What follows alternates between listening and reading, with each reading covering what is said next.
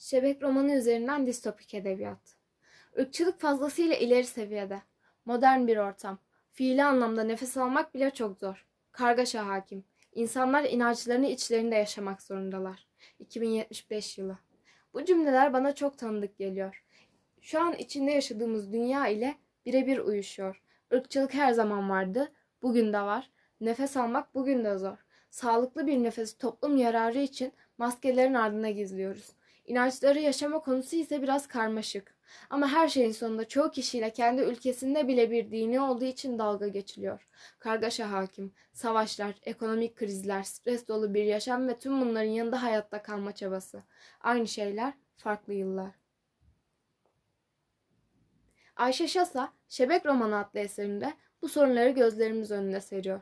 Distopik edebiyat ürünü olan bu uzun öykü, ütopik toplum anlayışını tamamen reddedip gerçekleri görmemizi sağlıyor. Distopyayı baskıcı bir sistem olarak ifade edebiliriz. Distopik edebiyat da bu baskıcı sistem etrafında gelişen olayları ele alarak ortaya ürünler koyuyor. Hikaye, toplumda zeka özürlüler olarak adlandırılan azınlık ve toplumun geri kalanı arasındaki çelişkiler etrafında şekilleniyor. Eserde üç farklı ana karakterin iç dünyası ve yaşadıkları ironik bir şekilde anlatılıyor. İronik oluşunun gerçekten komik oluşuyla maalesef bir alakası yok. Bu karakterlerden birincisi Amadeus. Kendisi bir şebek. Dışarıda olan olaylar pek umurunda değil. Bunun gibi şeylere kafa yormak yerine düşünmeyi tercih eder. Dostu şizoid R.R. öldüğünden beri pek toparlanamamış. Aşk acısı çekiyor. İkincisi ise manyak Arşimet. Müslüman olmasına rağmen şehirdeki herkes tarafından seviliyor. Çünkü Müslüman olduğu biliniyor. Sonuncu karakter şizoid R.R. Anne sevgisinden mahrum büyümüş. Yaşamak için ölmesi gerekiyor. Dostlarını özlüyor. Müslüman ve dinini kimseden saklamak zorunda değil. Zaten kimseyi görmüyor. Birbirinden çok alakasız gibi görünen bu karakterler yaşadıkları toplumu oluşturuyorlar ve toplumu alakadar eden şeyleri yaşamak zorundalar. Hiçbir canlı aynı değil. Bu da farklı düşünceleri, farklı düşüncelerde sorunları yaratıyor. Bu sorunları en aza indirmek de saygıdan geçiyor.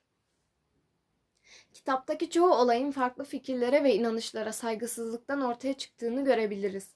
Bu saygısızlığın saygının dini olan İslam'a yapılması da ayrı bir ironi. İslam dinine yapılan saygısızlıkların, kötülüklerin bu kadar çoğaldığı bir dönemde dinimize doğru şekilde sahip çıktığımız da meçhul. Atalarımızın hakkını vererek inandığı ve hayatımıza şekil vermesi gereken değerlerin yok olup gitmesine göz yumuyoruz. Elimizde imkan varken dinimizi toplum baskısı olmadan özgür bir şekilde yaşamazsak bütün bunları kaybedeceğiz ve en acısı da kaybettiğimizde elimizdekinin değerini yeni anlamış olacağız. Geç olmadan önce kendimizi sorgulamalı, değiştirmeli, doğru bildiklerimizin ardından gitmeliyiz. Yoksa hikayemizdeki zeka özürlülerden bir farkımız kalmayacak. Azınlık olmasına rağmen doğruyu düşünen, saygılı, güzel ahlaklı bir topluluk. Geleceği ve inancınızı nasıl devam ettirmeniz gerektiğini sık sık düşünmenizi sağlayacak bir kitap.